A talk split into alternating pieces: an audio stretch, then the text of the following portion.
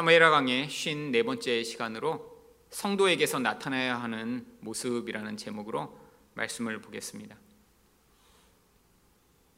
신앙생활을 하면서도 자신이 구원받았는지 혹은 구원받았지 않았는지 의문이 생길 때가 있습니다.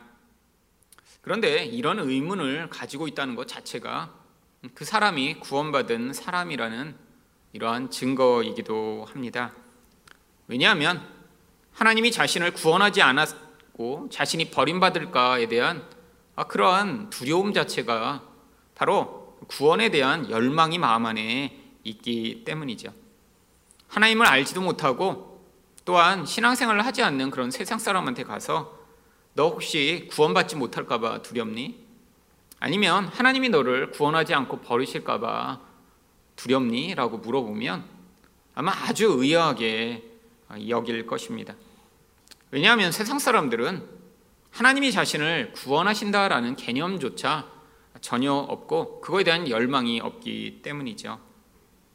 그런데 우리가 구원을 받았다고 해도 이 구원이 이 땅의 인생을 통해 완성되어 가는 것이기 때문에 우리 안에 이 구원에 대한 확신이 처음부터 견고하게 자리 잡지는 않습니다.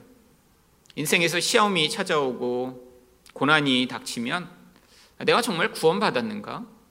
정말 하나님은 살아계신가?에 대한 그러한 의심과 그런 의혹이 싹트기 마련이죠. 우리뿐만이 아닙니다.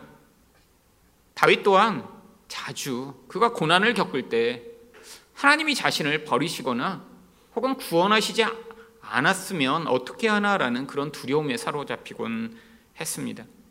대표적인 부분이 바로 시편 28편 1절입니다. 여호와여 내가 주께 부르짖으오니 나의 반석이여 내게 귀를 막지 마소서. 주께서 내게 잠잠하시면 내가 무덤에 내려가는 자와 같을까 하나이다. 하나님이 구원하셨다면 도대체 왜 이런 일이 벌어질까? 하나님이 정말 내 기도에 응답은 하고 계신 것일까? 아니 하나님이 내게 응답하시지 않으면 나는 죽은 자와 같은 건데 왜 도대체 이렇게 침묵하시는 것일까? 우리 인생 가운데도 이런 기도, 이런 반응, 이런 고민을 할 때가 반드시 있죠. 그런데 인생의 이런 과정들을 지나 정말 믿음이 성장하며 이제는 그런 상황이 아니라 우리 본질 안에서 하나님의 구원을 확신하게 어, 되었을 때 그때 바로 다윗이 이 사무엘하 22장에 나온 이 시를 쓴 것입니다. 아, 이곳에서 그래서 그 하나님의 구원의 확신을 노래하고 하나님이 어떠신 분인가를 찬양하죠. 그런데 아니 오늘 우리가 선택한 이 22장 21절부터 29절에 보시면 약간 의아한 부분이 있습니다. 하나님이 자신을 마치 그가 의롭고 완전하고 겸손하기 때문에 구원하셨다라고 이야기하는 것과 같은 내용이 나오기 때문이죠. 다윗이 정말 그렇게 완전한 사람이었나요? 아, 다윗이 정말 그렇게 하나님이 구원하실 만한 그런 자격이 있는 사람이라 하나님이 구원하신 것일까요? 아닙니다. 다윗은 자신 안에 있는 이 이중성을 그는 아주 명확하게 인지하고 있었습니다. 자신이 얼마나 큰 죄인인가 그는 잘 알고 있었어요. 그래서 시편 51편 2절과 3절에서 나의 죄악을 맑게 씻으시며 나의 죄를 깨끗이 제하소서 무릇 나는 내 죄가를 아오니 내 죄가 항상 내 앞에 있나이다. 여러분, 자기 안에 있는 이 죄의 무서움과 그 죄가 얼마나 큰지를 그가 알고 하나님 앞에 하나님의 도우심과 은혜가 아니면은 자신은 살 수 없다라고 고백하고 있는 것입니다. 여러분, 이게 바로 성도의 이중성입니다. 바로 우리 안에 이렇게 죄가 현존해요. 그런데 바로 하나님의 은혜로 말미암아 우리 안에 하나님이 우리 죄를 씻으시며 온전케 하셨다라고 하는 믿음의 반응이 나타나는 것이죠. 그렇다면 구원받은 성도로서 나타내야 할 모습은 무엇인가요? 첫 번째로 말씀에 대한 사모함입니다. 21절 말씀입니다. 여호와께서 내 공의를 따라 상 주시며 내 손의 깨끗함을 따라 갚으셨으니 이 구절만 읽으면 마치 하나님이 다윗이 공의롭기 때문에 구원하시고 그가 깨끗한 행위만을 했기 때문에 구원하셨다라고 생각하기 쉽습니다. 그런데 이것은 맥락에 따라 읽어야 하는 부분입니다. 바로 다윗이 이렇게 고백한 것은 성경이 객관적으로도 바로 그가 정의롭고 공의롭게 통치했다라고 성경이 평가하고 있기 때문이죠. 사무엘하 8장 15절을 보시면 다윗이 온 이스라엘을 다스려 다윗이 모든 백성에게 정의와 공의를 행할세. 이 다윗의 통치에 대해서 평가하면서 그가 공의롭고 정의롭다라고 성경이 평가합니다. 근데 도대체 정의와 공의가 무엇이길래 다윗이 이렇게 통치했으며 또한 다윗은 스스로 나는 공의롭다라고 이야기를 하고 있는 것일까요?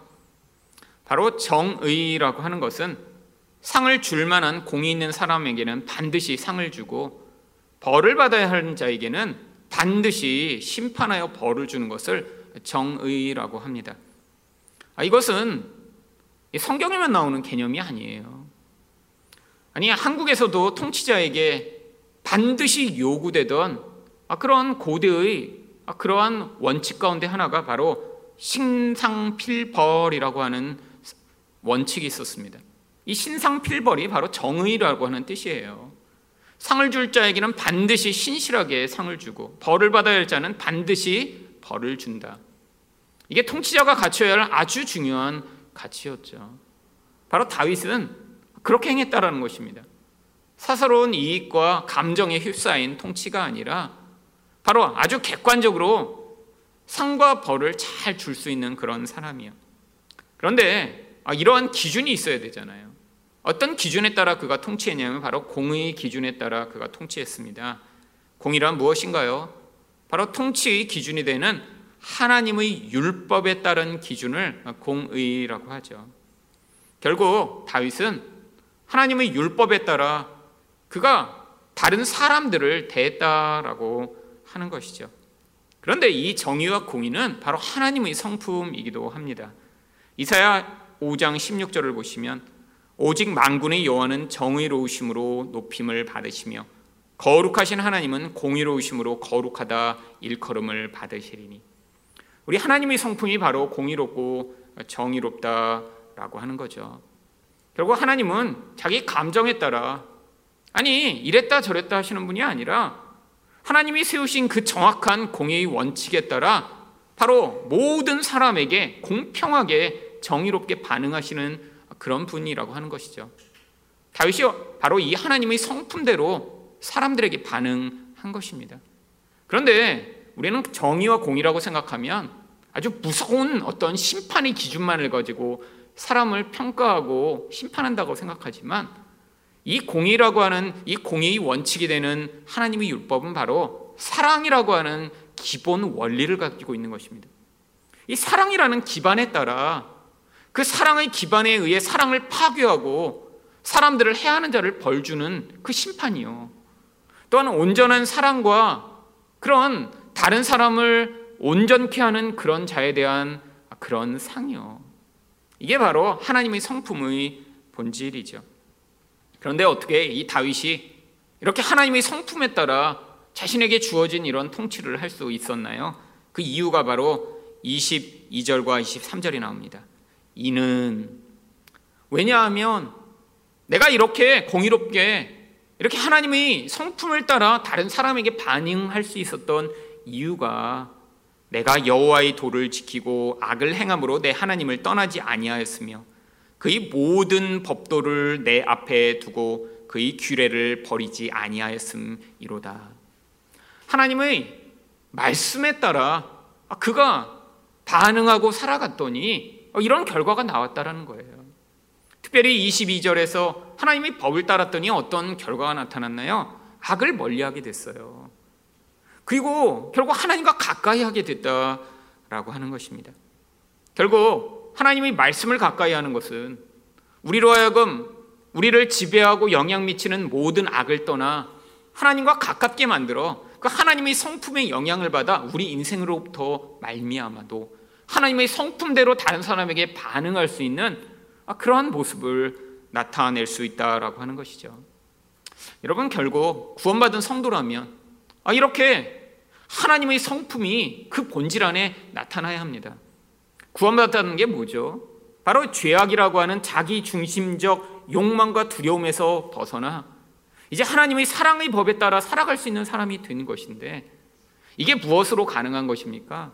바로 하나님의 말씀에 대한 사모함과 하나님 말씀에 대한 그런 열망이 있을 때 우리가 하나님과 함께하여 그 하나님의 모습이 우리를 통해서도 나타나게 되는 결과라고 하는 것이죠.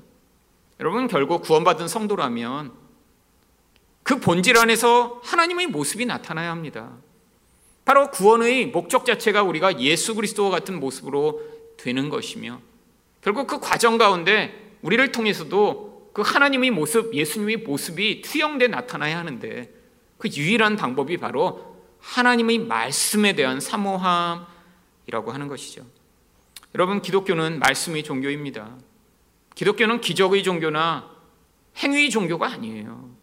말씀이 우리를 지배하고, 말씀이 우리를 다스리고, 말씀을 통해 우리 죄가 드러나며 그 안에서 성령이 역사하실 때, 아, 이런 나약하고, 이런 불의하고, 자기밖에 모르는 존재를 통해 하나님이 그 존재를 통해 하나님의 영향력과 모습을 세상에 드러내시는 바로 말씀이 만들어내는 결과가 이 기독교의 본질인 것입니다. 여러분, 그렇다면 구원받은 성도라면 반드시 이 말씀에 대한 사모함이 그 안에 자리 잡겠죠. 말씀이 없다면 늘 악에서 떠나지 못할 것이고요. 말씀이 없다면 하나님의 모습이 그 안에서 나타날 리 없기 때문이죠. 여러분, 여러분이 정말로 구원받았는가, 구원받지 않았는가 궁금하시다면 여러분이 하나님의 말씀에 대한 태도를 보면 알 수 있습니다. 하나님의 말씀을 듣고 싶지도 않고, 말씀을 가까이 하고 싶지도 않으며, 말씀을 더 알고 싶지도 않은 채로, 아, 그냥 아, 옆 사람이 귀찮게 하니까 교회에 다니고, 예배를 드리고, 여러분 그렇게 지난 몇십 년을 살고 계셨으며 아, 그 과정 가운데서 한 번도 아, 하나님 말씀이 진짜구나. 이 말씀이 정말로 나로 하여금 살아있게 만드는 유일한 능력이구나라는 사실을 경험하지 못하셨다면 여러분은 정말로 구원받았는지를 고민해야 하는 심각한 상황 가운데 있는 것입니다. 하지만 여러분 인생 가운데 말씀에 대한 사모함과 아, 그 소로 알미암아 여러분 안에서 그 하나님의 뜻을 따라 살고 싶은 열망이 생기신 적이 있다면 비록 그것이 지속되지 못하고 자주자주 실패할지라도 여러분 안에 바로 그 열망을 통해 여러분이 구원받은 하나님의 백성임을 증거하는 것입니다. 두 번째로 성도에게서 나타내야 하는 모습은 무엇인가요? 완전한 의에 대한 확신입니다. 24절 말씀입니다. 내가 또 그의 앞에 완전하여 스스로 지켜 죄악을 피하였나니. 여러분 여기 있는 이 완전이라고 하는 것은 죄가 하나도 없음에 대한 바로 의라고 하는 뜻입니다. 완전하다고 해서 아무런 흠도 없고 아무런 잘못도 없다라고 하는 의미가 아니에요. 바로 이 완전이라고 하는 것은 하나님이 의롭게 여기시는 하나님이 완전한 기준을 덧입은 것을 이야기하는 것입니다. 여러분, 하나님은 인간을 인간이 가지고 있는 어떤 기준에 따라 평가하시지 않습니다. 사람은 자기를 바라볼 때 내가 뭔가 부족하다라고 생각하는 그 기준들이 굉장히 많죠. 아, 나는 내 얼굴을 보면, 아, 정말 아름답다라고 하는 어떤 기준에 의해 나는 이게 부족해. 아, 나의 학력과 나의 지능을 보면 아주 똑똑하고 잘난 사람에게 비해 나는 이게 부족해. 아, 내, 나의 경제적 능력을 보면 아, 부자라고 하는 어떤 기준에 따라 나를 평가할 때 나는 부족해 라고 아니 이 세상에서 평가하는 다양한 평가의 기준들을 놓은 다음에 거기서 자신을 부족하고 온전하지 못하다라고 생각을 하죠. 여러분 그런데 하나님은 우리를 그런 기준으로 평가하시지 않습니다. 하나님이 우리를 평가하시는 유일한 기준은 의라고 하는 기준밖에 없어요. 하나님은 우리가 키가 얼마나 크냐, 피부가 어떤 색깔이냐, 얼마나 공부를 잘하고, 얼마나 돈이 많고, 얼마나 열심히 살고 있는가, 이런 기준으로 우리를 보고 계시지 않아요. 하나님이 유일하게 보고 계시는 기준은 의라고 하는 기준밖에 없습니다. 그런데 이 다윗은 그 의라고 하는 기준 안에 자기가 완전하다라고 지금 이야기하는 것이죠. 여러분, 그렇다고 이 다윗이 자신이 나는 죄도 짓지 않았어. 어, 나는 완벽한 그런 존재야라고 이야기하지 않습니다. 이 다윗은 자기 안에 있는 그 죄의 무서움을 바로 이렇게 고백합니다. 10편 51편 5절입니다. 내가 죄악 중에서 출생하였으며 어머니가 죄 중에서 나를 잉태하였나이다.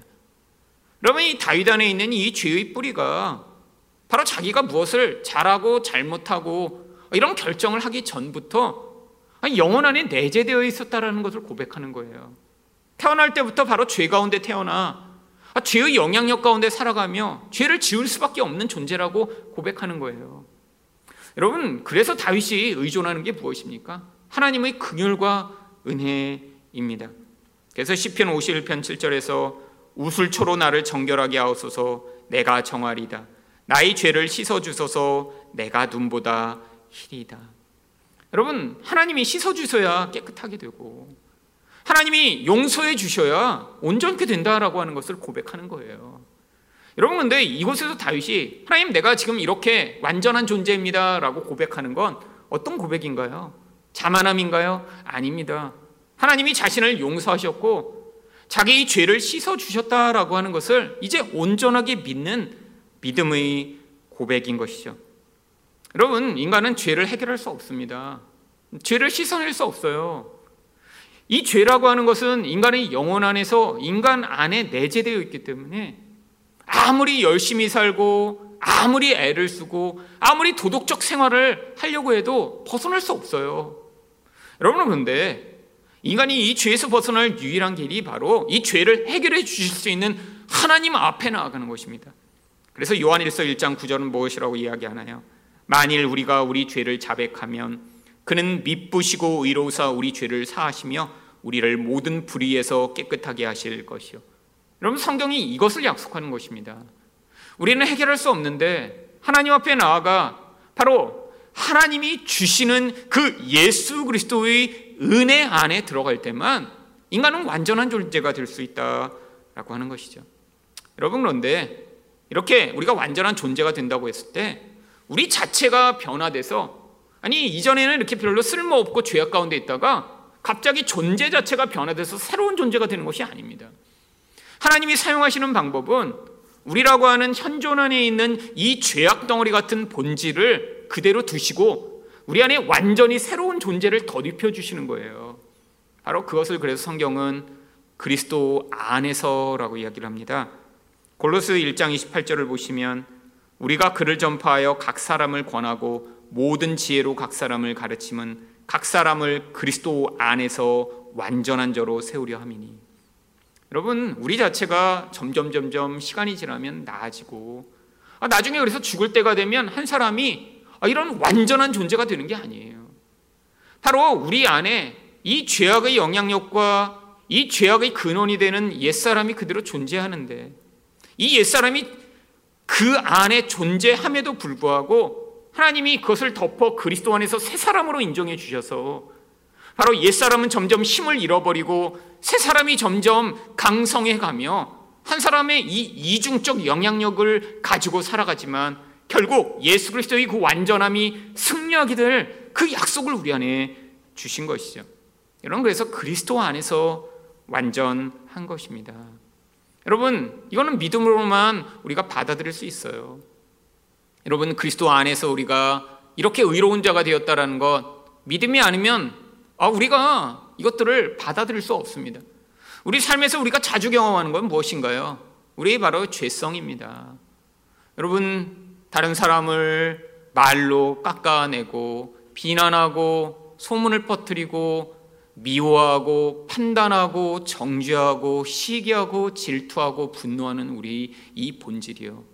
여러분 교회 오래 다니셨더니 정말 그런 마음이 하나도 없는 아니 그런 정말 온전한 존재가 점점 돼가고 계신가요? 아니요. 여러분 기도 많이 하고 교회 더 많이 다니며 말씀을 더 듣고 여러분 본질이 무엇인가 더 아주 자세하게 바라보게 되면 우리 영혼 안에는 선한 것이 하나도 없다라는 것들을 발견하게 됩니다. 아니 자기 자신을 정직하게 보지 못하면 아 그냥 괜찮은 사람인 것이라고 착각하고 사는데 하나님의 말씀의 강력한 그런 기준을 가지고 우리 자신을 살펴보면 그냥 죄악 덩어리예요. 끊임없는 하나님 외에 다른 것들을 의존하는 우상 숭배자에 불과한 것이죠. 여러분 그런데 바로 그런 존재임에도 불구하고 하나님이 우리를 새로운 자라고 인정해 주셨다라는 이것 믿음이 필요합니다. 아, 다윗처럼 이런 죄를 저지르고도 스스로 저는 완전하여 깨끗한 자입니다라고 고백할 수 있는 아니 하나님이 이렇게 완성하실 것을 저는 믿습니다라고 하는 그 고백. 여러분 이게 왜 필요한 줄 아세요? 인간은 자기가 불완전하고 자기 안에 문제가 있기 때문에 이런 하나님이 주시는 확신으로 말미암아 우리 안에서 아, 이러한 온전한 자존감을 회복하지 못하면 자기 안에 있는 이 일그러지고 삐뚤어지고 음흉하고 더러운 모습을 감추기 위해 굉장히 아주 교묘하고 악랄한 방법을 통해 자기 존재를 과장하고 자기 존재를 감추려고 합니다. 바로 우리도 다 알고 있는 톨스토이가 대표적인 사람이죠. 여러분 톨스토이는 아주 방탕한 인생을 살았습니다. 부모님이 돌아가시며 엄청난 재산을 물려줬어요. 아, 원래 귀족의 가문입니다. 아, 젊어서부터 돈이 너무 많고 엄청나게 왕성한 체력을 타고났더니 또한 아 이렇게 글재주로 말미암아 젊어서부터 많은 사람들에게 추앙을 받는 그런 인생이 되었더니 아니 정말 자신이 왕이 된 것처럼 정말 악을 행하는 인생을 살았죠. 주변에 눈에 보이는 모든 여자들을 다 강간하고 간음하고 여러분 그러다가 이 톨스토이가 한 50쯤 되었을 때 그가 죽음에 대한 공포에 사로잡힙니다. 아니 영적 체험을 한 것이죠. 어떻게 보면요. 그랬더니 이 톨스토이가 갑자기 인생이 180도로 변하기 시작합니다. 엄청난 도덕주의자가 돼요. 그 인생 안에 있는 자기의 그 본질을 감추고 인생 가운데 아, 나는 심지어 이제는 고기도 먹지 않겠다.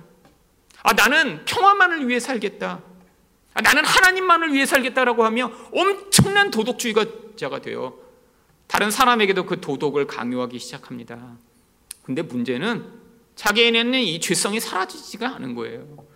아, 끊임없이 도덕주의적 삶을 추구한다고 살아가지만 여전히 주변의 여자들이 보이면 여자들을 탐하고 간음하고 강간하는 인생을 살다 보니까 이 자기 안에 있는 이중성을 자기가 못 견디겠는 거예요.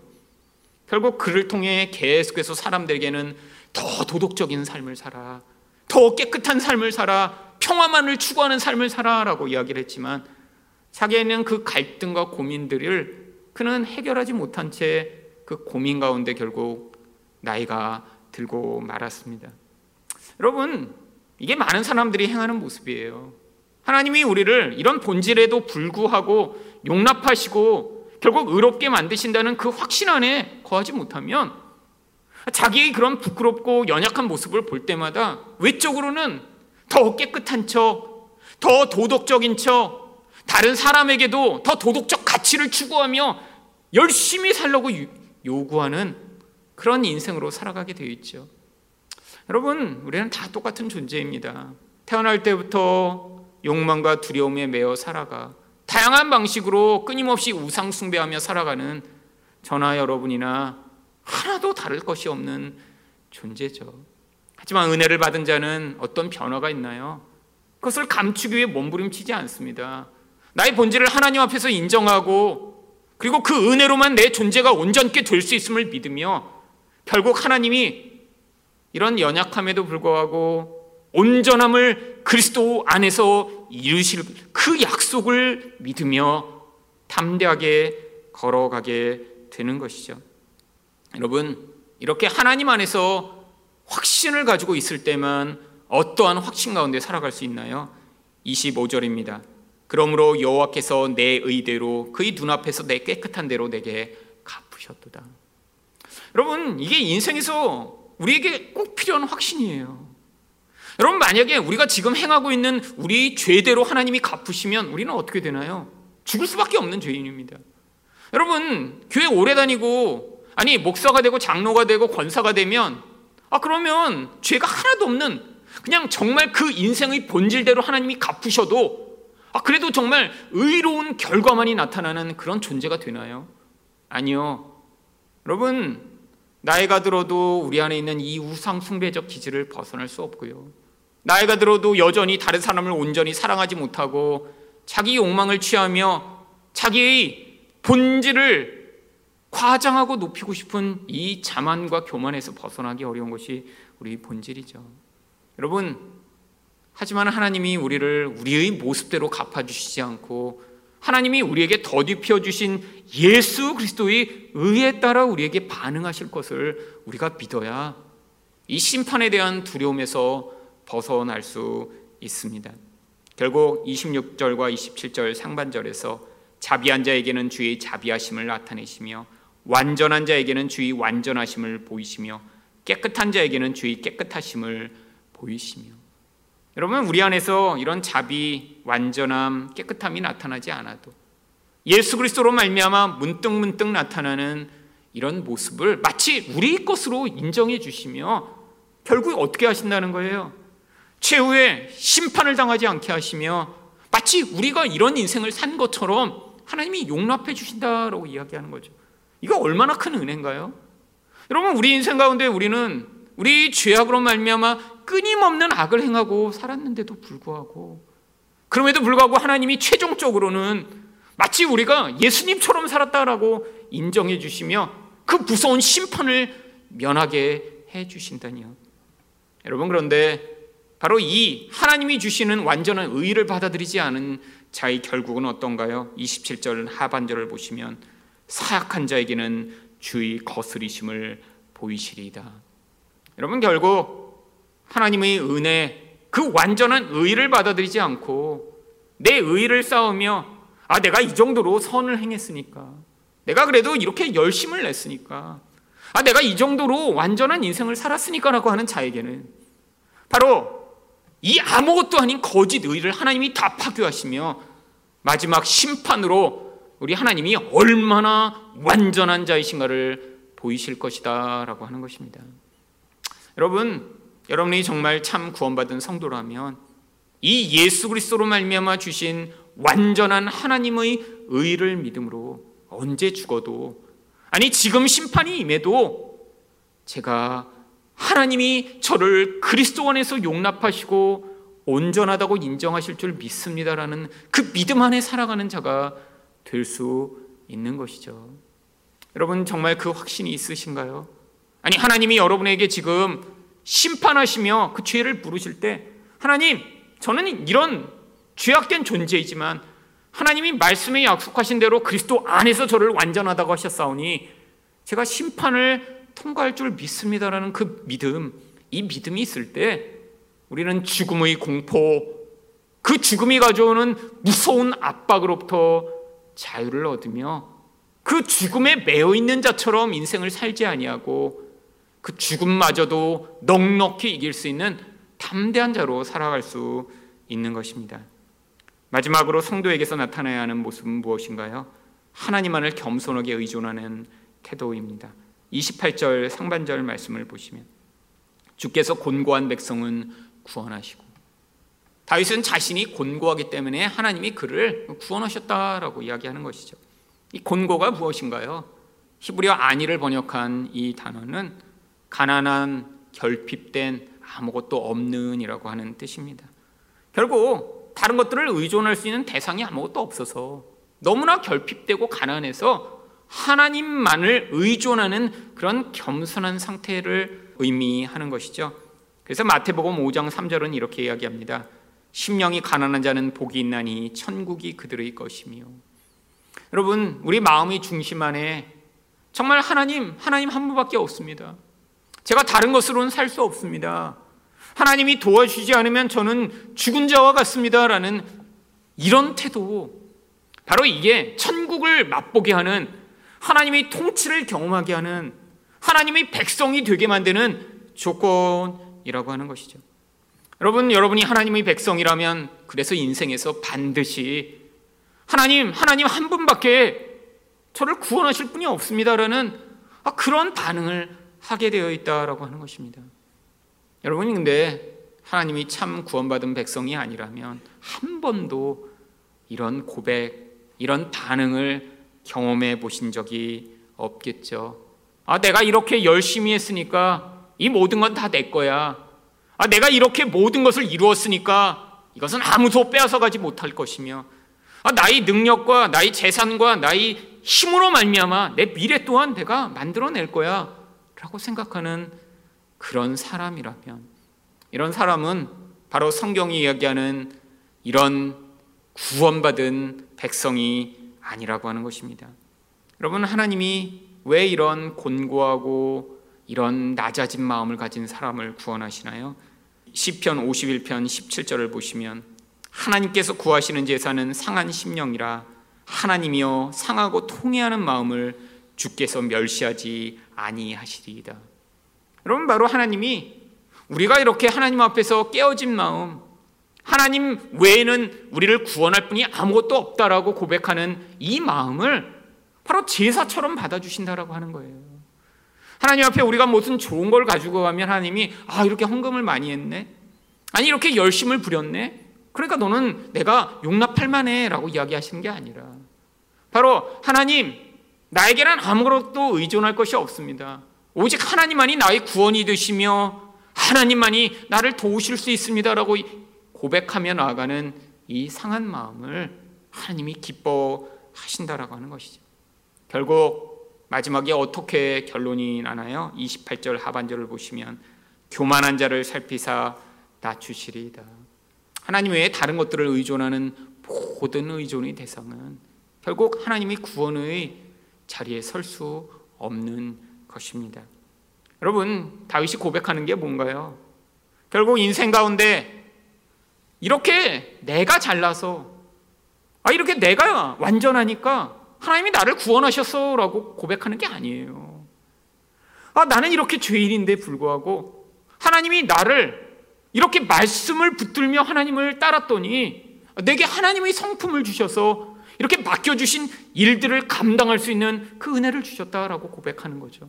바로 우리 또한 참 성도라면 하나님 말씀에 대한 사모함으로 미아마 우리 안에서 다른 사람에게 하나님의 성품으로 반응할 수 있는 모습들이 나타나는 이것을 하나님이 바로 의롭다라고 여겨 주신다라고 하는 것이죠. 또한 다윗은 뭐라고 고백합니까? 내가 완전합니다. 어떻게 해요? 죄인임에도 불구하고 하나님이 그를 용서하셨다라고 하는 그 확신 가운데 하나님 나를 이제 완전하게 여겨 주시는군요 라는 그 담대함을 가진 것처럼 우리 또한 하나님 제가 죄인인데 예수 그리스도 안에서 나를 완전하게 여기시는 그 하나님의 은혜를 받아들이길 원합니다. 고백할 때 하나님은 우리를 완전한 자로 여기시며 결국 그 무서운 심판을 피하게 해 주신다라고 하는 것이죠. 또한 우리가 하나님밖에 의존할 수밖에 없어 울며 상한 마음으로 하나님을 붙들고 그 앞에 나아갈 때 하나님은 우리를 겸손하게 여기셔서 바로 이 모든 죄와 어둠으로부터 우리를 구원해 주신다라고 하는 것입니다. 그래서 마지막으로 29절에서 다시 뭐라고 고백하나요? 여호와여 주는 나의 등불이시니 여호와께서 나의 어둠을 밝히시리다. 자기가 어둠이래요. 아니 자기 존재뿐 아니라 자기를 둘러싸고 있는 모든 것이 다 어둠이래요. 여러분 그런데 어떤 일이 벌어지나요? 하나님이 빛이십니다. 하나님이 구원이세요. 내가 잘나서 내가 빛나는 존재가 되는 것이 아니라 하나님의 은혜가 우리를 빛나게 만들며 이 어둠으로부터 벗어나게 만드는 유일한 구원의 수단이라고 하는 것이죠. 여러분, 여러분이 참 구원받은 성도라면 다윗처럼 말씀에 대한 사모함, 하나님이 주시는 이 의 완전함에 대한 확신, 하나님만을 의존함으로 말미암아 그를 겸손하게 믿는 믿음이 여러분 인생 가운데 나타나야 할 것입니다. 바로 이런 은혜를 누리시는 여러분 되시기를 예수 그리스도 이름으로 축원드립니다.